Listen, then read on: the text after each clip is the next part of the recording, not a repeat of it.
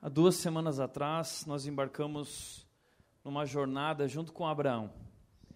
E, para mim, essa viagem tem sido incrível.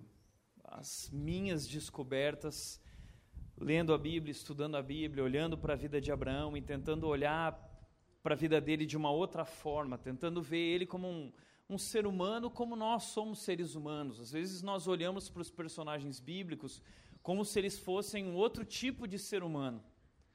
Mas como temos visto até aqui, Abraão não é em nada diferente do que nós somos. Ele vivia uma vida como nós vivemos.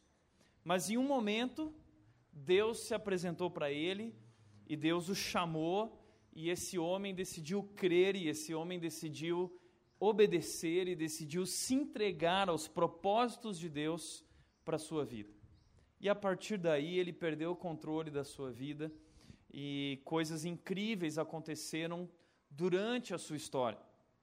Por isso, a história de Abraão é uma história extraordinária e como vimos, Abraão, ele foi conhecido, chamado como amigo de Deus.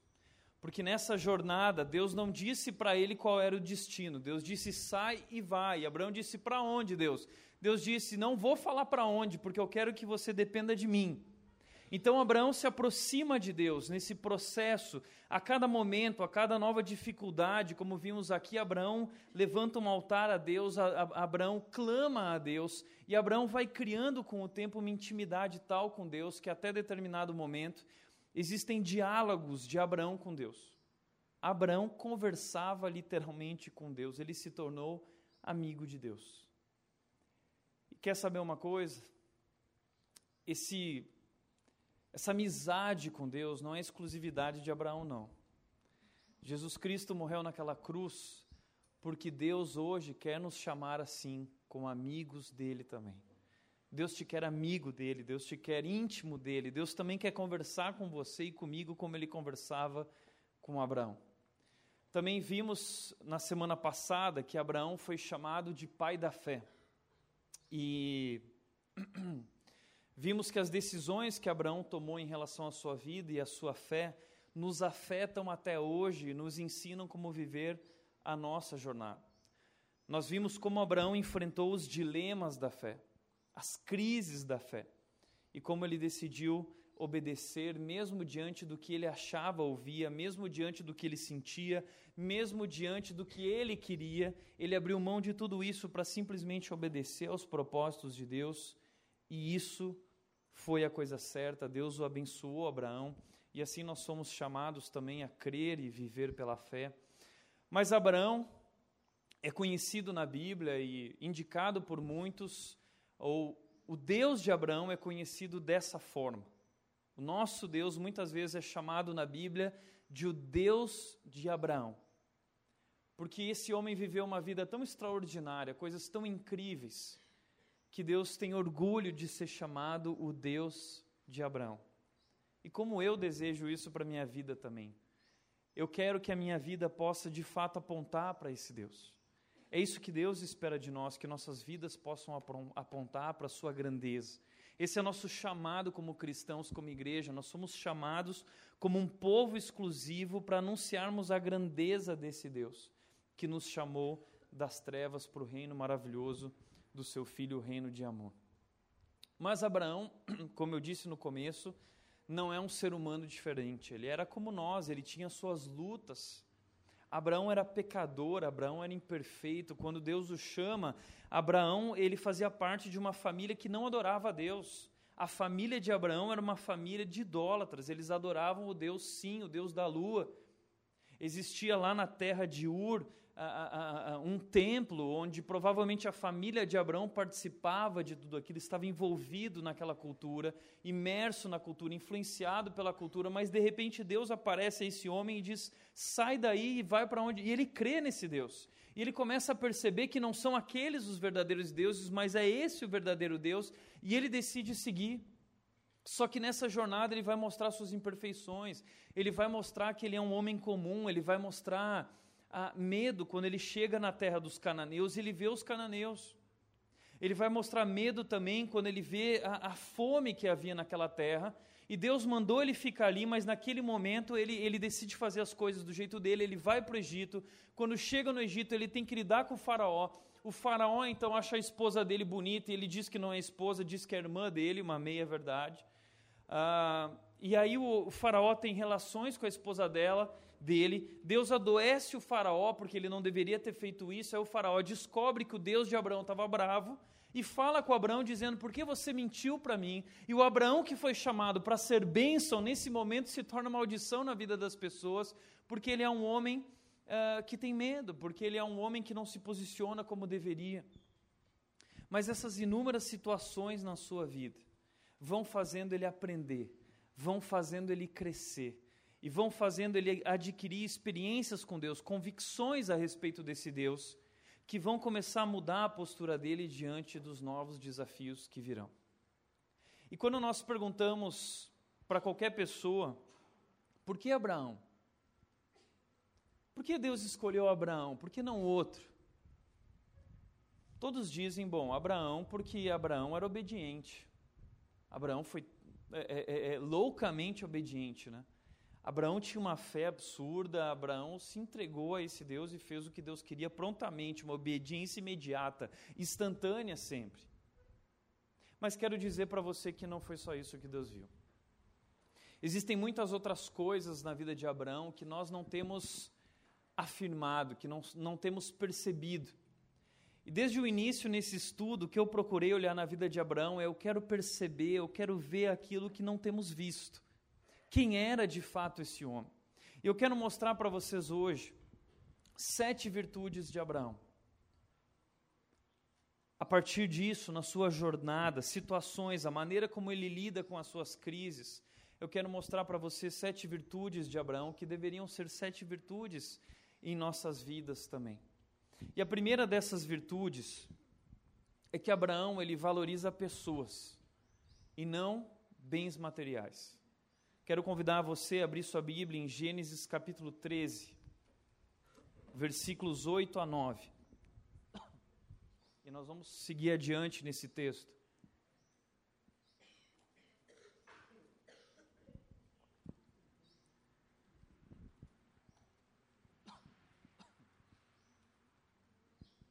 Gênesis capítulo treze, versículos oito a nove.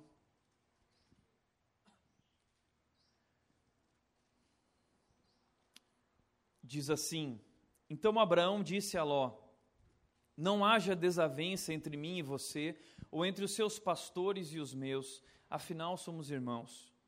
Aí está a terra inteira diante de você. Vamos separar-nos. Se você for para a esquerda, irei para a direita. Se você for para a direita, eu irei para a esquerda. Eu não sei se você sabe quem é Ló, mas Ló é sobrinho de Abraão.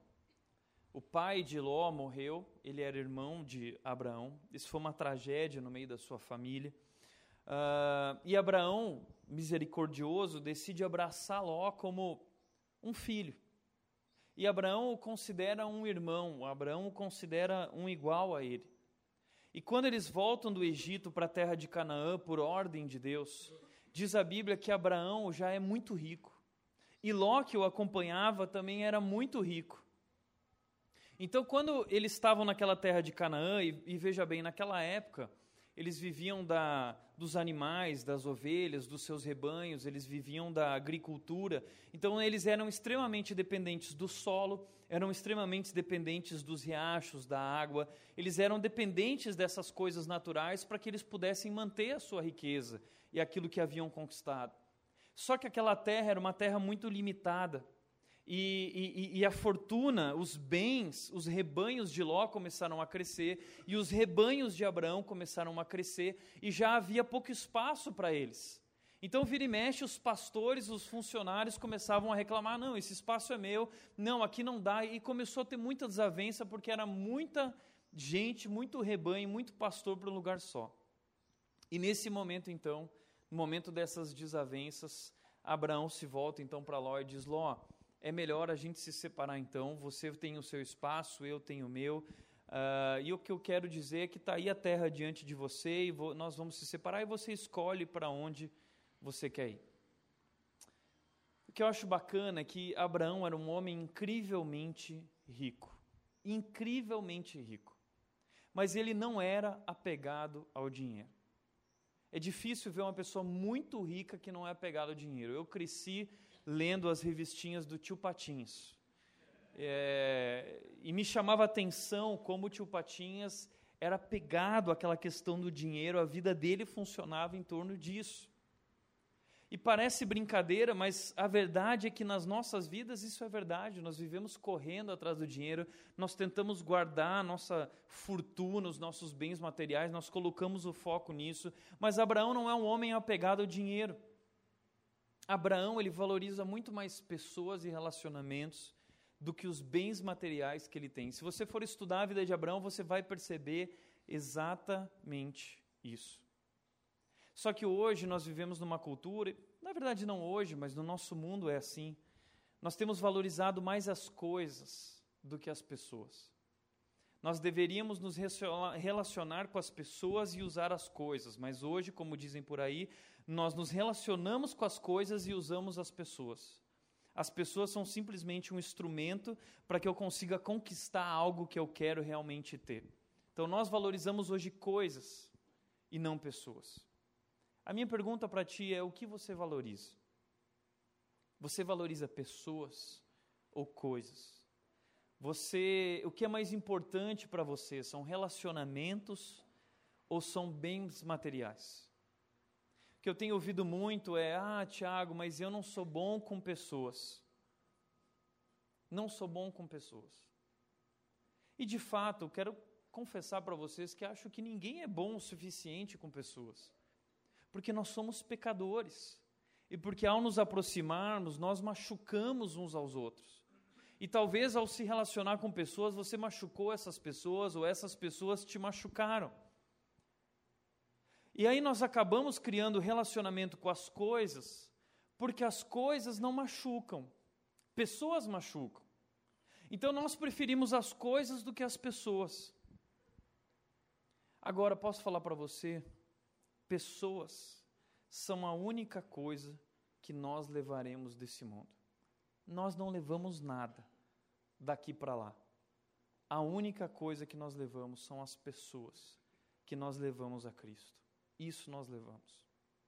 Por isso, sobre esse assunto de relacionamento e valorizar pessoas e colocar o foco em relacionamentos e não em bens materiais e coisas nesse mundo materialista e consumista, a primeira coisa que eu quero dizer sobre isso é que desavenças são inevitáveis. Abraão e Ló tiveram uma desavença, mas eu e você já tivemos uma desavença, ou teremos uma desavença, ou você já teve com outra pessoa na nossa igreja. Desavenças são inevitáveis. Não tem como. Ah, todos nós somos pecadores, todos nós somos imperfeitos, e quando nós nos aproximamos, como temos dito, relacionamento gera intimidade, intimidade gera conflito. Como disse Milor Fernandes, quão admiráveis são as pessoas que eu não conheço. Sempre quando alguém está me conhecendo pela primeira vez, ou eu vou na casa de alguém fazer aquela visita pastoral, a coisa que eu faço questão de afirmar é essa frase do Milor Fernandes. Posso dizer uma coisa para você? Como disse Milor Fernandes, quão admiráveis são as pessoas que eu não conheço. E eu digo, o dia que você me conhecer, você vai ver quem realmente é o Tiago, e o Tiago não é tudo isso não. Tiago não presta. Aliás, eu estou louco para postar no meu Facebook, ultimamente eu tenho desabafado lá, eu estou louco para postar no Facebook, se tem uma igreja em Indaiatuba que não presta, é a nossa. É a pior igreja para você frequentar mesmo, porque eita povo que não presta. Entendeu? Aqui nem a começar pelo pastor, todos nós somos imperfeitos. E por isso, meu amigo, quando você entra aqui, desavenças são inevitáveis. Aliás, cremos que não existem igrejas perfeitas. Pelo contrário, as igrejas do Novo Testamento eram muito piores do que a nossa. Desavenças são inevitáveis, mas nós precisamos aprender a respeitar as diferenças. Nós temos vivido hoje num mundo que vive dizendo que somos todos iguais. E, de certa maneira, somos todos iguais como seres humanos. Mas dentro da nossa humanidade, nós somos completamente diferentes, nós somos completamente diversos, nós somos diferentes em temperamento, nós somos diferentes em, em aparência física, nós somos diferentes em jeito de pensar, somos diferentes em cultura e criação, nós somos diferentes em tudo. Por isso que quando nós nos casamos, nós ficamos apavorados no casamento, porque a gente olha um para o outro e quanto mais se aproxima, a gente vê quão diferente é. Por isso que eu sempre costumo falar o seguinte, que eu gosto daquela frase que casamento é game over. Que casamento é exatamente isso, casamento é game over. É Deus te chamando para morrer para si mesmo, para dar a sua vida por outro como Ele fez por você. Então é game over para mim, mas é um novo start, um novo começo para nós. E eu vou viver algo especial de Deus. E é isso que Deus nos chamou para viver como igreja. Igreja é game over para você. Salvação, vida cristã, é game over para a vida. Sabe por quê? Deus está te chamando para morrer para si mesmo, para dar a sua vida pelos outros e respeitar essas diferenças e buscar o melhor de Deus na vida do outro, lutar pelo melhor de Deus na vida do outro. Nós precisamos compreender que todos nós estamos em reforma. Nós estamos sendo transformados. O sangue de Jesus está sobre nós, mas ainda não fomos transformados, nós fomos justificados. Mas a transformação na nossa vida, ela demora. A Bíblia diz em Filipenses um, seis, aquele que começou a boa obra em vocês, há de completá-la até o dia de Cristo Jesus. Estamos sendo transformados, estamos sendo santificados, nós estamos em reforma. E como sempre digo, deveríamos entrar por essa igreja, todo mundo, quando entrasse aqui, deveria receber uma plaquinha escrita em reforma. E nós deveríamos andar todos nós com cones ao nosso redor. Eu gosto de pôr esses cones, né? A gente tem que pôr os cones, cuidado, não ultrapassa aqui que eu vou machucar você, né? Eu vou te ferir, nós estamos em reforma, somos pecadores, eu vou pisar na bola, você vai pisar na bola, desavenças são inevitáveis, mas amor, respeito e perdão são o segredo de todo relacionamento. E nós cremos nesse amor, nesse respeito e nesse perdão, porque Ele nos amou.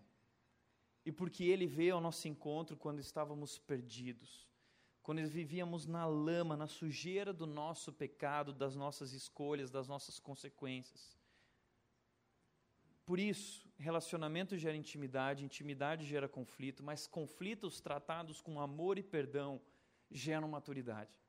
E através desses conflitos, desses arranca-rabos, dessas desavenças inevitáveis, que nós tratamos com amor, que nós tratamos com respeito, que nós tratamos com perdão, procurando o nosso irmão e perdoando, dessa forma nós estamos amadurecendo e sendo transformados e reformados por Deus.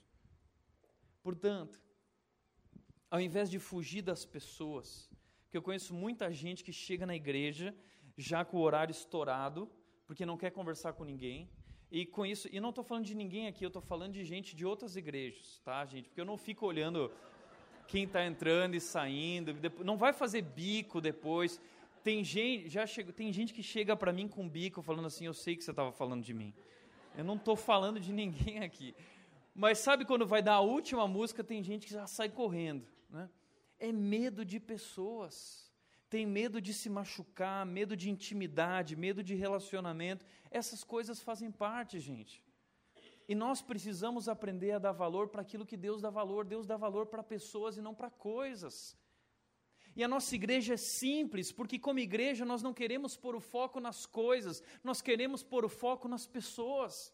Estamos aqui num ambiente como esse, num colégio, muitas pessoas perguntam para mim, Tiago, por que vocês não têm um prédio? Porque o prédio não é importante. Deus não nos chamou para fazer prédio. Ele disse que a igreja dele ele ia construir com tijolos vivos, pedras vivas. Nós somos a igreja, nós somos as pedras vivas. E esse prédio aqui construído com pedras vivas é muito mais bonito que aqueles lá. Não quer dizer que um dia não teremos, ou se teremos, enfim, nós queremos ser simples, nós queremos colocar o foco na essência.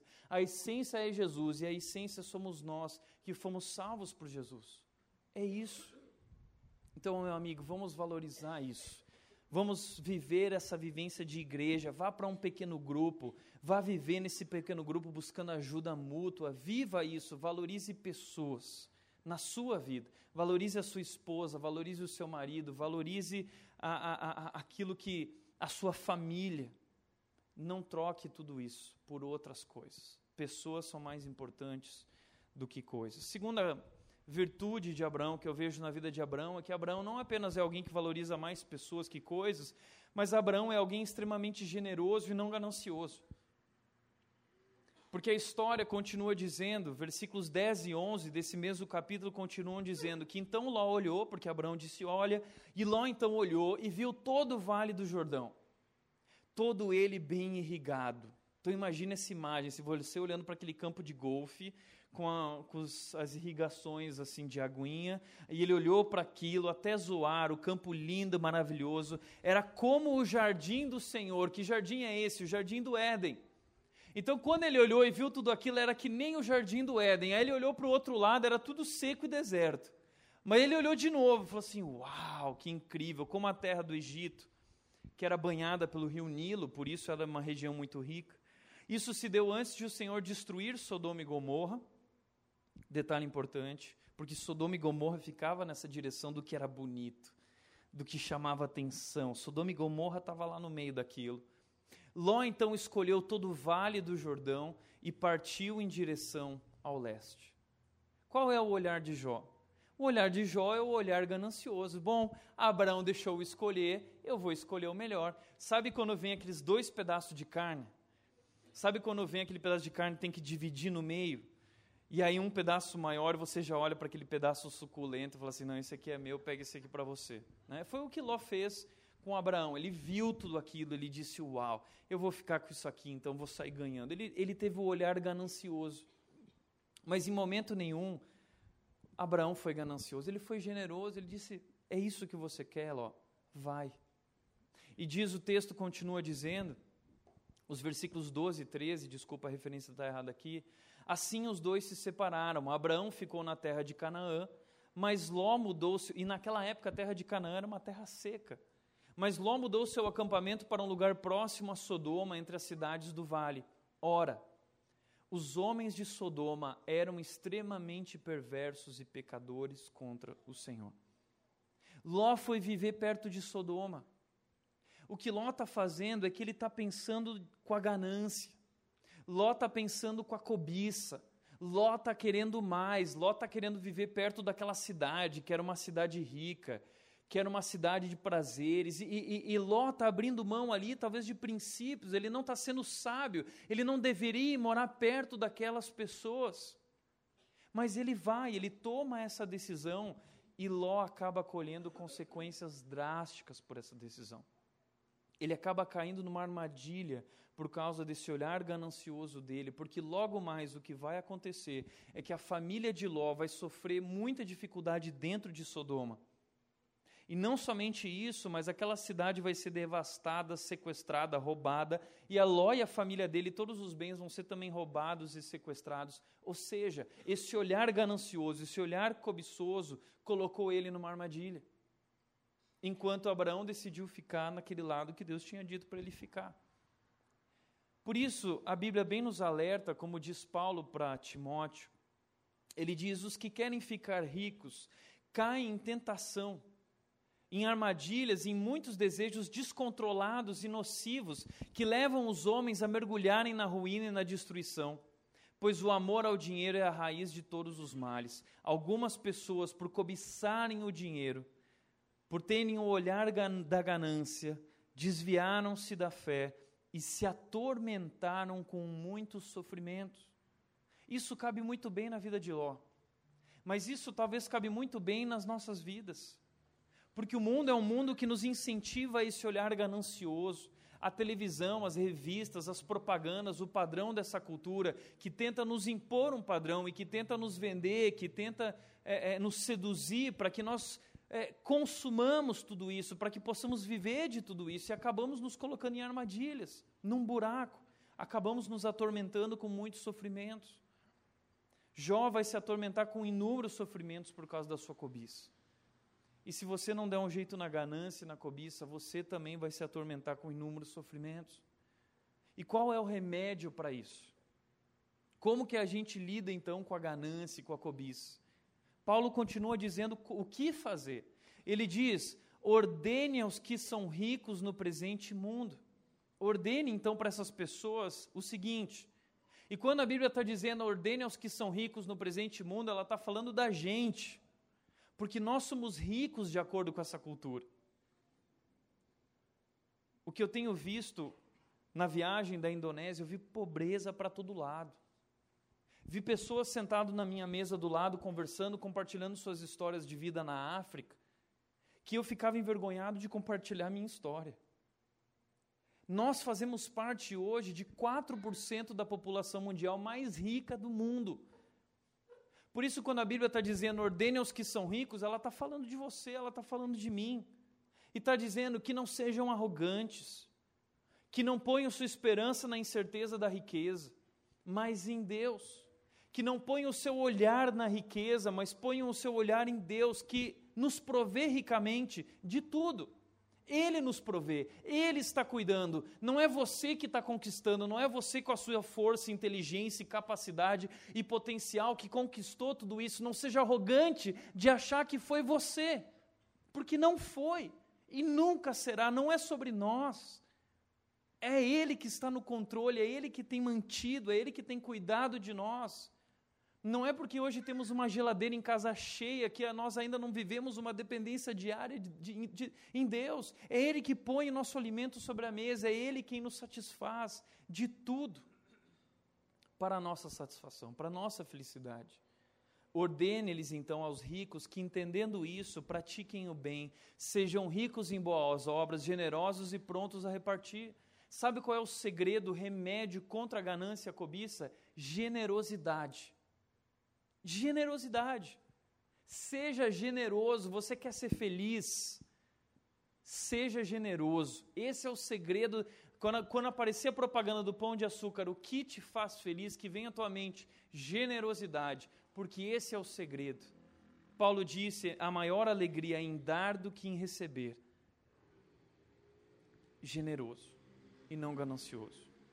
Por isso, Paulo encerra dizendo no versículo dezenove, dessa forma, nós, eles, os ricos, nós acumularemos um tesouro para nós, um firme fundamento para a era que há de vir, e assim alcançaremos a verdadeira vida. A verdadeira vida não está no olhar ganancioso, a verdadeira vida não está nas propostas que o mundo tem para nos seduzir, a verdadeira vida está na proposta de Deus para a nossa vida, e a proposta de Deus para a nossa vida é, sejam generosos, sejam ricos em boas obras, sejam prontos a repartir, não acumulem, compartilhem, é esse o chamado de Deus para nós como cristãos, e, e nós fazemos isso porque Deus está cuidando de nós. Nós não nos preocupamos com nada, nós trabalhamos, fazemos o que temos que fazer, mas sabemos que existe um Deus que está no controle de nossas vidas e é Ele que de tudo nos provê ricamente para a nossa satisfação. E o nosso papel é sermos bons mordomos, administrar tudo isso que Ele nos tem provido ricamente, de forma que outras pessoas possam ser abençoadas também. É o que Abraão fez. Por isso, como disse o pastor Carl Lentz, da Hillsong, Nova York, nós damos, nós somos generosos, porque se não podemos levar isso para a eternidade, precisamos semear enquanto ainda estamos na terra. Nós temos que semear isso enquanto estamos aqui, porque um dia nós vamos. E a gente não vai levar tudo isso junto. Então, por que você está acumulando? Veja só, generosidade, quando eu estou falando sobre isso, eu não estou falando sobre dinheiro. Generosidade não é uma questão de dinheiro, generosidade é uma questão de coração, é sobre o nosso coração. Nós não somos generosos porque o nosso coração é egoísta. Teve uma pessoa da nossa igreja que estava numa aula e um dos alunos no seminário perguntou para o professor, professor, ganância é pecado? A pessoa perguntou assim, não ser generoso é pecado? Foi essa a pergunta. Não ser generoso é pecado? E o professor rebateu de forma muito bem com uma outra pergunta. Por que você não seria generoso? Por que você não seria generoso? Só existe uma ou duas razões. Porque você é egoísta. Porque você é ganancioso. Ganância é achar que tudo que nós temos é para o nosso benefício. Então sim, é pecado não ser generoso, porque revela um coração egoísta, porque revela um coração ganancioso. Aliás, muito se fala nas igrejas sobre dízimo, e talvez você está pensando que eu estou falando sobre dízimo agora, ah, agora o Tiago está falando, nunca fala de dinheiro na igreja, agora vai falar. Posso falar uma coisa para vocês? As pessoas ainda não entenderam o que é dízimo. Ainda não entenderam. Dízimo não tem nada a ver com o que as igrejas têm vendido por aí. Teve um jovem que chegou na sua ex-igreja, olhando a Bíblia, viu que dízimo não era nada daquilo que as igrejas estavam falando, e foi conversar com o pastor, disse, mas pastor, olha o que a Bíblia diz, dízimo não é isso aí não. E o pastor virou para o jovem e falou assim, é verdade, não é mesmo, a Bíblia está falando isso mesmo. Mas então por que você age assim, pastor? É porque se eu não agir assim, as pessoas não vão dar. É por isso que as igrejas, os pastores ensinam o dízimo da forma como te ensinaram. Porque se elas não ensinarem assim, elas acham que você não vai dar, que você não vai ser generoso. E o que eu estou falando aqui vai contra, talvez, a, a, a saúde financeira da nossa igreja. Mas quem sustenta a nossa igreja é Deus. E eu preciso falar a verdade para você. Dízimo não tem nada a ver com o que te ensinaram. Essa é a verdade. O que, que é o dízimo? Rapidamente, nós estudamos já esse ano, você pode voltar lá, uma mensagem chamada Dízimo não é o que você pensa, mas eu quero lembrá-lo, porque muitas pessoas têm perguntado, pessoas novas estão chegando na rede, hoje eu estava aqui no começo vendo quanta gente nova que eu ainda não conheço e quero poder conhecer, mas eu quero que você entenda o que nós pensamos sobre dízimo, e o que nós pensamos é o que a Bíblia diz. E a Bíblia diz o seguinte, Moisés disse o seguinte, quando estabeleceu o dízimo, em Deuteronômio, capítulo vinte e seis, versículos dez a onze, ele disse, agora, traga os primeiros frutos do solo que tu, ó Senhor, me deste, ponham a cesta perante o Senhor, o seu Deus, e curvem-se perante ele. Vocês e os levitas e os estrangeiros que estiverem no meio de vocês, se alegrarão com todas as coisas boas que o Senhor, o seu Deus, dá a vocês e às suas famílias. Abraão foi o primeiro dizimista da história, logo mais você vai ver isso. Foi o primeiro homem a dar o dízimo. Mas por que ele deu o dízimo? E você vai ver isso logo depois aqui também. Por que nós damos o dízimo? De acordo com esse texto de Moisés, nós damos o dízimo primeiro por uma questão de temor a Deus. Por amor a Deus, por respeito a Deus, por reconhecermos que é Ele quem dá. Como diz, eu trago os primeiros os frutos do solo que tu me deste. Tu me deste. E quando eu dizimo, eu estou reconhecendo, foi tu que me deste. Por isso eu coloco a cesta perante o Senhor e eu me curvo perante Ele. Eu não me curvo perante o dinheiro. Quando eu estou dizimando, quando eu estou ofertando, vamos trocar esse nome, oferta, ou qualquer coisa generosa que eu faço quando eu estou dando, seja na igreja ou fora da igreja, o que eu estou dizendo para o dinheiro é, você não é meu Deus, Ele é meu Deus. Eu não estou me curvando diante do dinheiro, eu estou me curvando diante do meu Deus. E eu estou dizendo assim, dinheiro, eu não preciso de você. Eu quero abençoar, eu quero compartilhar. Quem me sustenta é o meu Deus, Ele que me provê ricamente. Então, quando eu dizimo, eu sou generoso, seja na igreja ou fora da igreja, eu estou mostrando essa confiança que eu tenho em Deus, esse amor que eu tenho a Deus, esse reconhecimento de que é Ele. É Ele, não fui eu que conquistei, é Ele que me dá, e Ele dá quando quer, como quer. É temor a Deus. Não é uma obrigação, não é uma questão de medo. Ai, esses dias eu estava assistindo com, com a Nath R R Soares, é, e a gente nunca tinha assistido, a gente aguentou três minutos só, e aí quando a gente ligou a televisão, estava assistindo assim, eu falei, amor, olha, olha, dá uma olhada nisso, e ele começou a falar bem assim, bom pessoal, está aqui o carnezinho, agora você pega o carnezinho, você se torna um dos nossos patrocinadores e se você não fizer isso, você não vai participar da grande festa lá no céu. E a Nath virou para mim e falou assim, amor, eu não sabia que era tão descarado. É, descarado. Dízimo não é obrigação, dízimo não é sacrifício, você não precisa fazer sacrifício para Deus, Jesus Cristo já fez um sacrifício aceitável, não restam mais sacrifícios, Ele fez, Deus te aceita, Deus te ama, e você não vai perder o lugar lá no céu porque você não dizimou, não tem nada disso, é um absurdo, isso é um absurdo, Deus te aceita independente do seu dízimo, Deus não está nem aí para o seu dinheiro, Deus não precisa do seu dinheiro, Deus está preocupado com o teu coração. E, a, a, o desejo que ele tem de vê-lo, não dizimista, mas vê-lo generoso, é porque ele sabe que a generosidade é uma questão do coração.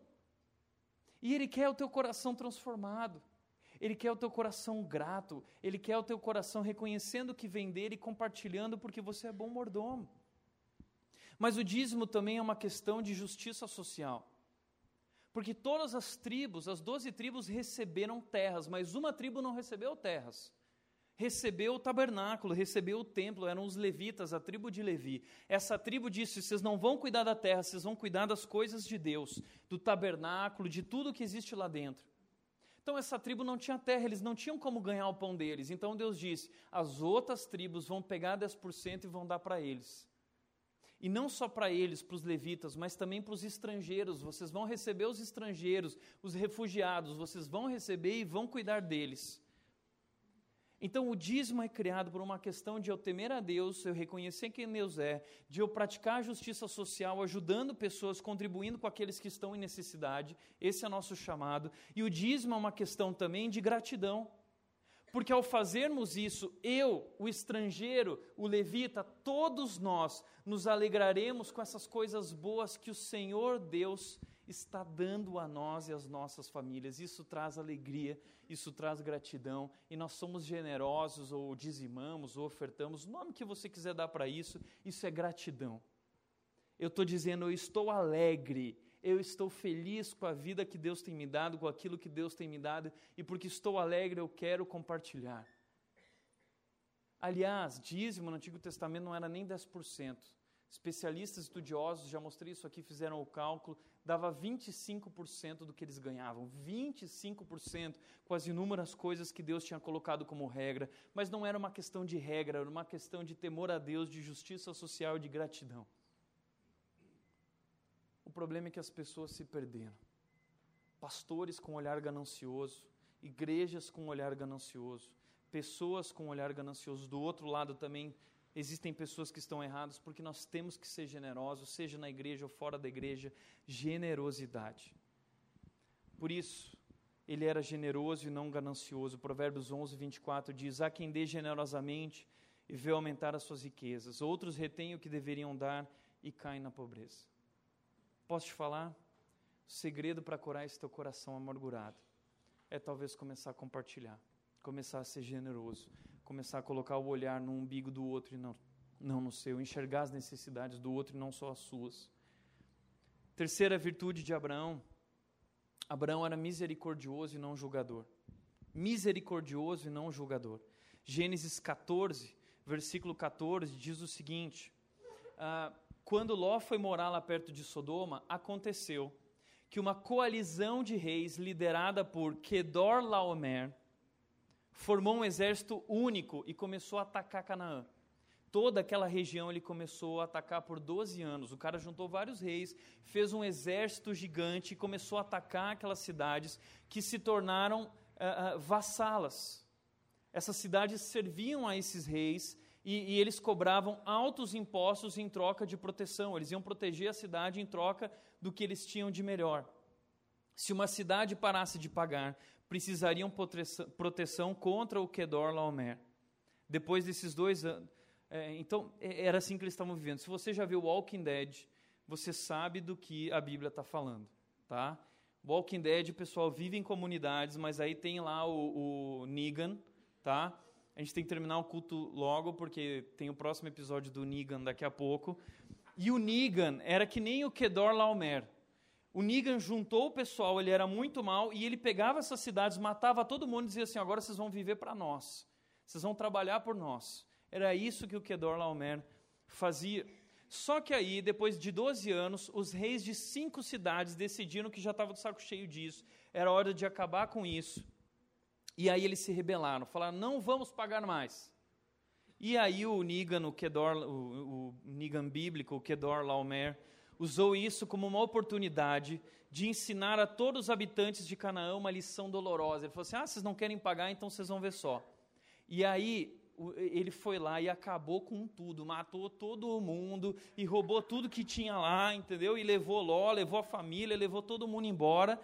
é, e levou Ló as coisas dele, os bens, e, e, e o Kedorlaomer levou uma, era uma caravana de quilômetros de bens, de móveis, de, de vasos, de pedras preciosas, de joias, e pessoas que ele levou escravas, sequestradas. Agora é interessante que tudo isso está acontecendo e isso não parece incomodar Abraão em nada. E pior, esse território conquistado por Kedorlaomer era o território de Abraão, era a terra de Canaã, correspondia a praticamente toda a terra de Canaã. E Abraão está de boa, ele não está incomodado com isso. Abraão não se envolveu nos esquemas políticos, querendo dizer, não, vamos fazer aqui porque eu preciso dessa terra, sabe? Ele, ele aprendeu a descansar em Deus. Mas aí chega um servo de Abraão e diz o seguinte: Abraão, você não sabe, Ló que foi viver lá perto de Sodoma, foi levado, roubaram tudo e levaram ele embora como escravo. Diz o texto, Gênesis catorze, catorze, quando Abraão ouviu que seu parente, que seu parente fora levado prisioneiro, mandou convocar os trezentos e dezoito homens treinados, nascidos em sua casa, e saiu em perseguição aos inimigos até Dan. Meu, Abraão pegou o exército dele, como faz o cara do Walking Dead lá, e ah, vamos matar vocês agora também. E ele vai, ele vai. Agora, por que misericordioso e não julgador? Porque Abraão, nesse momento, poderia ter a atitude que muitas vezes é a nossa atitude. Dizendo assim, ah, aconteceu isso com Ló, bem feito. Ele não queria viver lá, não era o que ele escolheu, agora é ele que, né? A gente age sempre assim. A gente sempre age assim.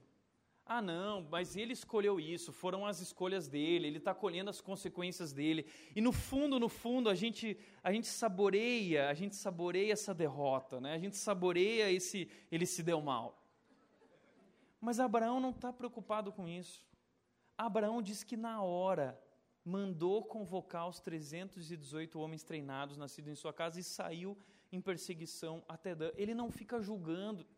Ele não fica falando, ah, mas Ló não devia ter olhado assim, Ló não devia ter escolhido, Ló não devia ter morado lá para... Não, ele vai, ele é misericordioso. O que eu mais tenho visto dentro de igrejas são pessoas julgadoras. Sim, porque dentro das igrejas existem muitos Lós. Eu sou um dos Lós. E muitas vezes eu me deixo levar pela ganância, pela cobiça. Deixo levar pelo coração, nós nos deixamos levar pelo coração, somos seduzidos pelas coisas desse mundo, mas aí existem muitos dentro da igreja julgando e dizendo, tá vendo, bem feito, eu avisei. O nosso papel não é esse, esse não é o nosso papel. Como disse Billy Graham, que eu admiro muito, é trabalho do Espírito Santo convencer, é trabalho de Deus julgar, e o meu trabalho é amar. Sabe qual é o nosso trabalho? Amar e ser misericordioso, assim como Jesus nos amou e foi misericordioso conosco quando nós fomos Ló com ele. Ele foi atrás, ele convocou a si mesmo e veio a esse mundo e deu a vida por nós. Por isso, se alguém vai julgar as atitudes que o outro tomou, é Deus, Deus vai julgar e é Deus quem vai convencer. O meu papel é amar, quem julga é Deus. E isso é tão sério que Jesus Cristo disse o seguinte, não julguem para que vocês não sejam julgados, pois da mesma forma que julgarem, vocês serão julgados, e a medida que usarem também será usada para medir vocês. A medida que você usa contra o outro, Deus vai usar contra você, Deus é justo. Não julgue. Tiago dois treze diz, será exercido juízo sem misericórdia sobre quem não foi misericordioso. A misericórdia triunfa sobre o juízo. Essa é a mensagem cristã. A misericórdia triunfa sobre o juízo. É por isso que nós estamos aqui. É por isso que você está aqui. Não tem nada a ver com o que você é, o que você fez, ou quão bom você é capaz de ser para Deus. Tem a ver com a misericórdia dele. E se Deus tirasse de sobre nós o seu sangue, eu sairia correndo aqui de vergonha, porque não estou aqui hoje porque sou digno ou justo, estou aqui hoje porque a misericórdia de Deus está sobre minha vida e está sobre a tua vida. O que nos une aqui não é a perfeição, é a graça. Então não julguemos, não olha para a vida do outro e fica falando de trabalho de Deus é julgar, o nosso trabalho é amar, é resgatar, é perdoar, é trazer e lutar, lutar até o fim, como Jesus Cristo lutou, errou, lutar até o fim, a ponto de dar a própria vida por aquele que errou. Esse é o nosso chamado. Quarto lugar, Abraão é trabalhador e não procrastinador. Abraão é trabalhador e não procrastinador. O versículo quatorze, esse mesmo versículo que falamos aqui, diz que Abraão mandou convocar os trezentos e dezoito homens treinados, nascidos em sua casa, e saiu em perseguição aos inimigos até Dan. Abraão, apesar de não se importar com aquilo que está acontecendo, ele não é um cara que está parado lá, ah, deixa a vida me levar, tudo vai acontecer como for. Abraão treina, Abraão se prepara para o dia da batalha, Abraão prepara o cavalo, ele sabe que quem dá vitória é o Senhor, mas ele prepara o cavalo, ele prepara o pessoal, ele está ele tá preparado para partir a hora que for, ele arou a terra. Nós brasileiros, nós somos famosos por deixar tudo para a última hora, nós não teríamos feito como ele. Se, se fossem os brasileiros lá, nós íamos estar agora lá assim, puxa, melhor a gente começar a treinar um pessoal aí, porque vamos ter que buscar lá, lá. Cadê o exército aí? Puxa vida, quanto custa um exército, hein? Abraão treinou. Nós fazemos tudo na última hora. Declaração de imposto de renda é feita e entregue no último dia, na última hora. Né? Estudar para a prova, para o Enem, é na última hora. Entregar o T C C na última hora, porque sem procrastinação não há emoção. Esse é o nosso lema, né? Nós tomamos as decisões para agir e solucionar os problemas sempre na última hora, quando tudo fica mais difícil. E tudo isso tem a ver com esse jeitinho brasileiro. Assim nós vamos seguindo, nós vamos empurrando a barriga e a gente vai cantando, que nem disse o Zeca Pagodinho, deixa a vida me levar... Vida leva eu, o negócio é deixar rolar, e aos trancos e barrancos, lá vamos nós. Esses somos nós. Sabe por que, que Abraão foi tão abençoado? Porque ele era responsável, porque ele era trabalhador, porque ele era bom mordomo daquilo que Deus deu para ele. Ele não ficou parado, ele treinou homens em sua casa, eles foram treinados, homens para a guerra. Ele treinou, ele se preparou, ele estudou estratégia, você vai ver logo mais que ele tinha uma estratégia para atacar. Abraão não foi um Zé Mané qualquer. Essa história de que Deus não usa os capacitados, ele capacita os chamados, isso aí é meia verdade, porque Deus escolhe cada cara, que às vezes eu falo assim, caramba, olha as habilidades que ele tinha. O que eu quero dizer não é que Deus não pode usar você, o que eu quero dizer é que a gente não tem que ficar encostado, falando assim, ah, Deus vai me capacitar, vai baixar um update aqui, uma atualização, e eu vai ser que nem o Matrix, né? Ah, eu quero ser usado para batalha, e vou lá batalhar. Ele treinou, ele se preparou. Você pode se preparar, você pode estudar, você pode trabalhar, você pode ir desenvolvendo habilidades, o trabalho faz isso na vida, é por isso que a gente cresce na vida, a gente vai desenvolvendo essas habilidades. Eclesiastes onze, quatro diz, quem fica esperando que o vento mude, que o tempo fique bom, nunca plantará, nem colherá nada. Eu fico olhando, tem gente que fica assim, olhando para o céu, ah não, mas vai chover, então hoje não dá. Ou fica esperando o vento mudar, não, mas está na crise. Não vou conseguir emprego na crise. Eu vou esperar a crise mudar, o vento passar, e quando o vento estiver bom, aí eu arrumo alguma coisa.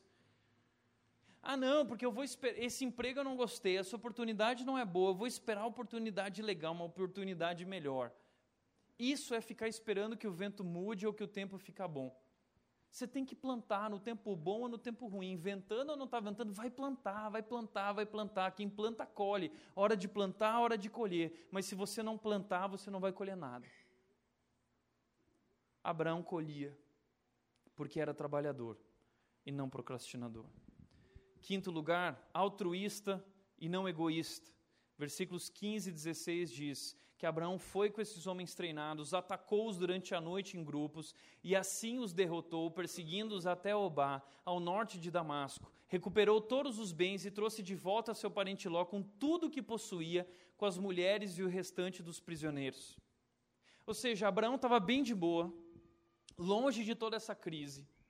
Mas ele abre mão do seu conforto, ele abre mão do seu bem-estar, e ele defi- decide sacrificar a si mesmo o seu bem-estar e colocar sua vida em jogo por causa de outra pessoa que errou.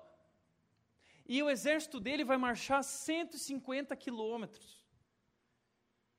Imagina isso. cento e cinquenta quilômetros para nós já é bastante coisa. Imagina eles sem carro. cento e cinquenta quilômetros. E eles estavam em número muito menor, muito, mas muito menor. E eles foram lutar em um terreno que era desconhecido para eles. Diz o texto que Abraão dividiu eles em grupos. Abraão tinha uma estratégia. Abraão atacou à noite, pegou eles desprevenidos. E Abraão fez o seguinte, fez eles irem de cada lado. Abraão dividiu em grupos, eram pequenos grupos assim. Ele falou assim, ó, vocês saem do meio do mato correndo quando estiverem dormindo. E nós vamos... Abraão fez isso, e aí, cara, o exército saiu correndo, eles ficaram apavorados, eu não sei o que Deus fez, Deus levantou o volume daquele exército, mas o pessoal saiu apavorado, e Abraão disse, não para, não para, vamos atrás deles, e eles foram atrás deles, e acabou com todo mundo, e recuperou tudo, tudo, tudo, tudo. Mas sabe o que eu aprendo com isso?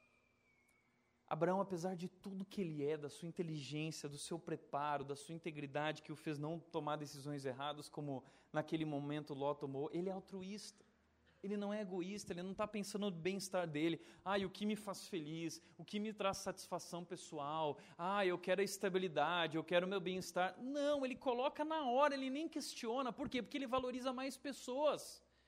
Ele valoriza pessoas, ele coloca o foco nisso, naquilo que Deus coloca o foco, e ele vai atrás, ele dá a sua vida. Esse é nosso chamado cristão, é um chamado para nos sacrificarmos. Isso que é o amor cristão, o amor cristão, o amor ágape, é o amor que se sacrifica, se autossacrifica. Nós fomos chamados para isso. O que eu tenho percebido na minha experiência pastoral é que os problemas, as crises no casamento não são problemas, crises conjugais. São problemas com Deus. São pessoas que não têm se relacionado com Deus e por isso não são capazes de amar o outro como Deus as ama. Nós precisamos amar aos outros e nos doar aos outros como Deus nos amou, e por isso que nós nos relacionamos com Deus, para aprender a amar como Ele nos amou. Como disse John Stott, é impossível ser verdadeiramente convertido a Deus sem ser através disso convertido ao próximo. Você pode, ah não, eu amo a Deus, mas é cheio de problema de relacionamento e não resolve nenhum, ama nada. Você nem conhece a Deus, porque é impossível ser realmente convertido a Deus se eu não for convertido ao próximo. Uma coisa está ligada à outra. E isso é a, a vida saudável, amar a Deus e amar ao próximo. Nós amamos porque Ele nos amou primeiro.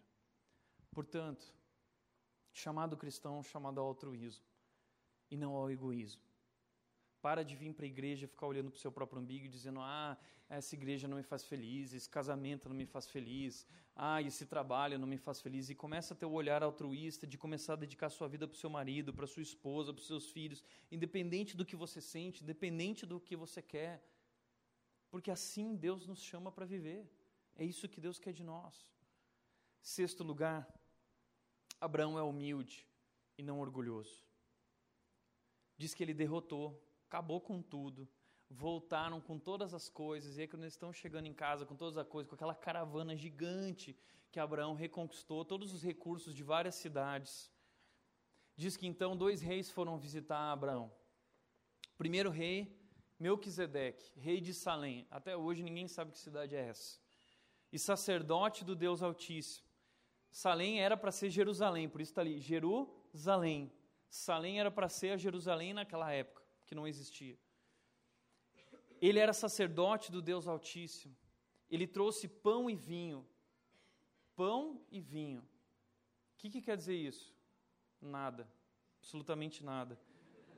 Era uma refeição comum naquela época, que os pastores gostam de usar essas coisas, né? Ó! Oh! O pão e o vinho, não tem nada a ver, era uma refeição comum na época. E aí então o rei disse, bendito seja Abraão pelo Deus Altíssimo, Criador dos céus e da terra, e bendito seja o Deus Altíssimo que entregou seus inimigos em suas mãos. E Abraão lhe deu o dízimo de tudo. Pergunta, quem é esse rapaz aqui, Melquisedeque? Até hoje ninguém sabe. Mas em Hebreus, o autor de Hebreus diz que esse homem representava Jesus Cristo. É provável que ele não fosse Jesus Cristo, mas ele é um sacerdote do Deus Altíssimo. Ele representa Jesus. ele é o rei de Jerusalém. Ele vem visitar Abraão, porque o Abraão nada mais é do que o pai da fé, aquele que vai começar, e ele vem reconhecer a vitória de Abraão, e ele diz, bendito seja você, Abraão, pelo Deus Altíssimo, bendito seja ele que entregou os seus inimigos em suas mãos. E Abraão lhe dá o dízimo. Por que que Abraão vira para esse cara e dá o dízimo? Sabe o que que Abraão está fazendo? Abraão está dando todo o crédito da vitória a Deus. Abraão não toma para si dizendo assim, é, sou o cara, né? Sou bom mesmo. É, aliás, se fôssemos nós, se fosse eu, oh, eu estou feliz, Melquisedeque, Melk, né?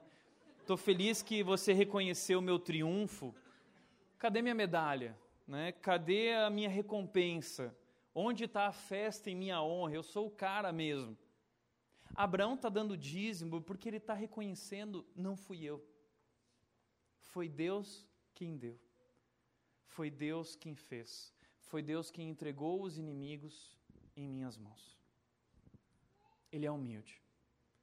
Quando nós dizimamos, ofertamos, somos generosos, estamos sendo humildes e reconhecendo, não fui eu que conquistei isso, nem sou eu que me sustento, foi Deus quem deu a vitória, é Deus quem dá a vitória. E Abraão está sendo grato, Abraão está demonstrando a sua gratidão a esse Deus. É isso que Abraão está fazendo. Ele é grato e não orgulhoso. Ele é humilde e não orgulhoso. E a Bíblia diz, Deus detesta os orgulhosos, Deus rejeita os orgulhosos, mas Ele concede graça aos humildes. Sabe por que Abraão foi escolhido? Porque Abraão era humilde. Depois de tudo que fez, depois de tudo que viveu, ele diz, não fui eu, foi Deus. Eu vivo na dependência desse Deus. E aí a última cena e a última virtude. Abraão é íntegro e não oportunista. Porque diz que chega o outro rei. O rei de Sodoma diz a Abraão, dê-me as pessoas e você fica com os bens.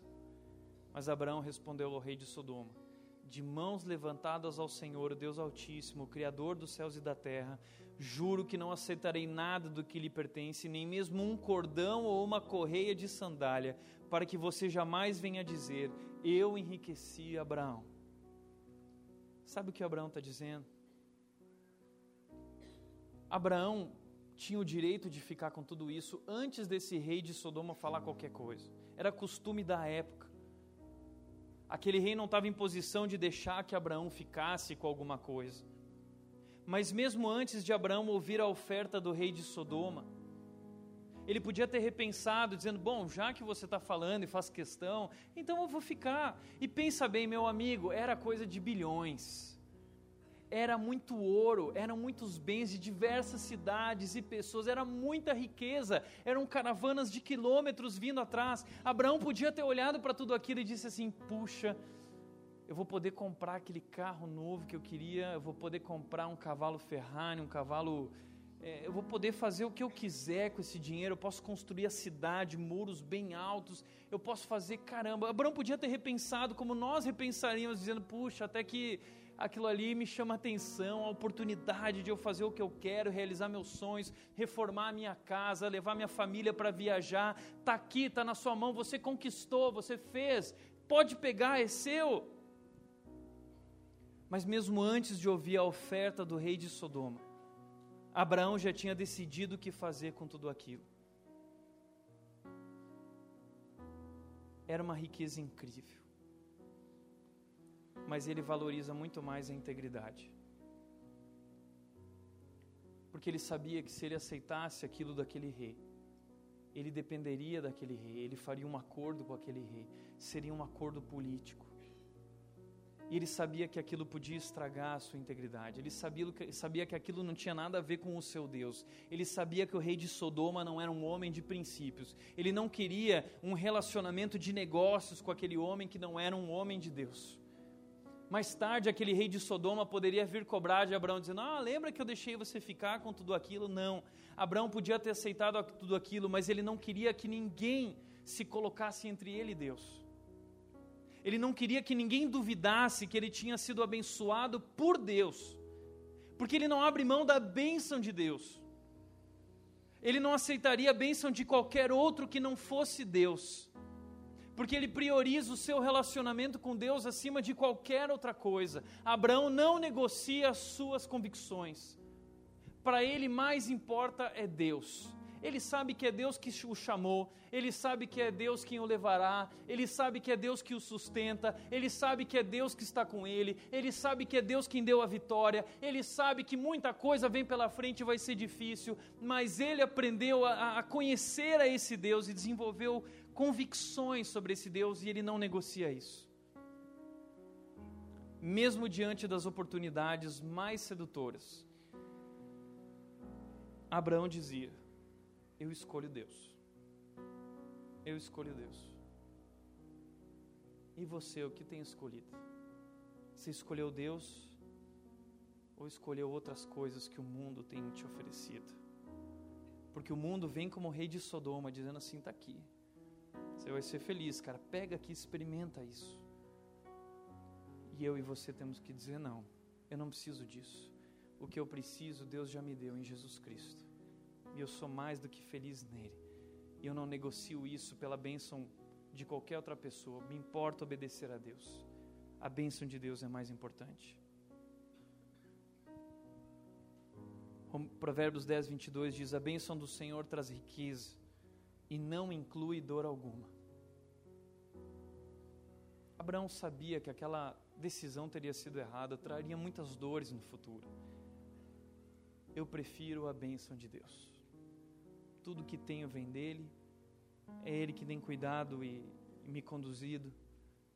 Que Deus, eu não preciso de você, rei de Sodoma, mas rei Melquisedeque, aqui está o que tenho de melhor, porque eu sou grato ao seu Deus, porque eu reconheço que é ele e não sou eu. Por isso, para refletir e praticar, em primeiro lugar, você é uma pessoa generosa? Você está acumulando ou compartilhando? O que você está fazendo nesse mundo? O que é a sua vida? Sua vida é acumular ou você está compartilhando? O que eu tenho ganho, eu tenho vivido para compartilhar com as pessoas que precisam em suas necessidades. Isso é ser igreja. Essa semana postei um desabafo lá no Facebook, talvez alguns viram, e um pastor falou para mim: Tiago, não se preocupa com os líderes cristãos que se perderam, se preocupa com a sua cidade, olha para isso, está cheio de gente carente aqui na nossa cidade, na nossa região, que precisa de Jesus, e não só de Jesus, gente que precisa de ajuda. Está certo, não vamos olhar para esse mundo gospel que se perdeu, nojento. Vamos olhar para a nossa cidade e vamos fazer o nosso papel como cristãos. Vamos parar de viver como esse gente que é gananciosa, que busca os seus próprios interesses. E vamos ser altruístas e não egoístas, e vamos nos dar, nos sacrificar e compartilhar e ser uma igreja generosa. Sinceramente, se a Rede for conhecida por ser uma igreja descolada, eu vou ficar muito triste. Meu sonho é que a Rede seja conhecida por ser uma igreja generosa, generosa, que ama essa cidade, que dá vida por essa cidade, como Jesus deu a vida por nós. Em segundo lugar, você é uma pessoa misericordiosa? Você tem dado a sua vida pelas pessoas? Ou você é julgador? Ou você se julga melhor que os outros? Ou você está fazendo tudo isso porque a história da sua vida é sobre você? Nada do que vivemos e temos é sobre nós, é sobre ele, é a história dele. Pela graça de Deus, nós somos chamados a fazer parte dessa história. E tudo que temos e somos é dele e para ele. A ele a glória, a ele a glória. Terceiro e último lugar, onde você deposita a sua confiança. Na bênção de Deus ou nas tuas conquistas? Você acha que é você que é bom? Foi Deus que te abençoou, é Deus que te abençoa, é Deus quem nos sustenta, é Deus que de tudo nos provê ricamente. Deposite sua confiança em Deus, faça do jeito de Deus, não negocie isso. Se você quer a bênção de Deus, faça do jeito de Deus. Esse é Abraão. Abraão lidou de maneira justa com pessoas injustas. Abraão deu a sua vida por aqueles que não mereciam. Abraão colocou a própria vida em jogo para resgatar, pagar o preço do resgate daquele de Ló. Nós somos Ló. Deus fez isso por nós. Jesus Cristo fez isso por nós. E que nós possamos viver assim. Porque Abraão, porque Deus é conhecido como Deus de Abraão, por causa disso. É por causa disso. E que nosso Deus possa ser conhecido também como nosso Deus. Porque nós vivemos assim. Esse é nosso chamado. Essa é a nossa missão. Essa é a nossa jornada. Por isso, meu amigo, pega a tua mochila. Assim como Abraão pegou a mochila dele, tudo ele colocou lá dentro que ele tinha. E ele disse, eu vou. Se o Senhor for, eu vou. Você pode bagunçar a minha vida, Deus. Mas a minha vida continua sendo tua. Vamos viver isso juntos? Quero te convidar a fechar os olhos.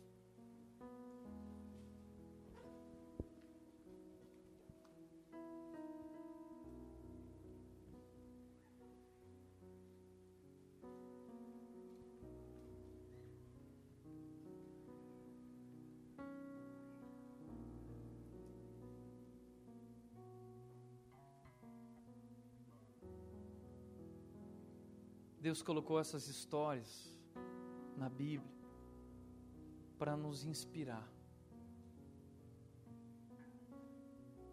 para nos confrontar também, para reconhecermos que não somos nós, mas é Ele.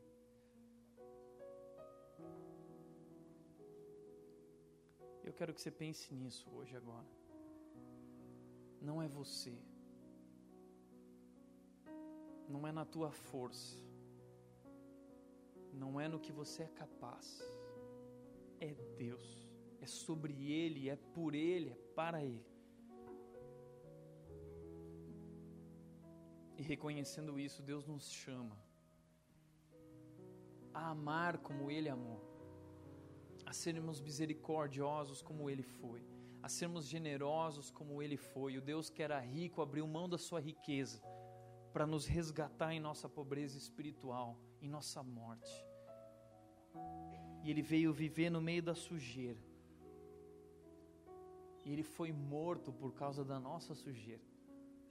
Mas Ele ressuscitou. E Ele nos resgatou. E Ele nos trouxe de volta. E Ele disse, o meu reino é de vocês.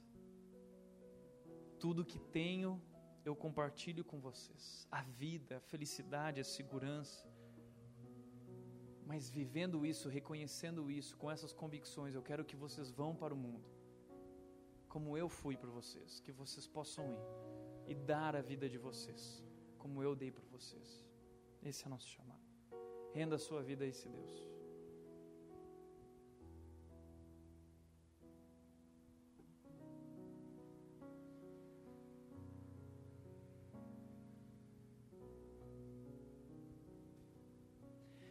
Pai, eu quero te agradecer por essa noite, te agradecer pela tua palavra,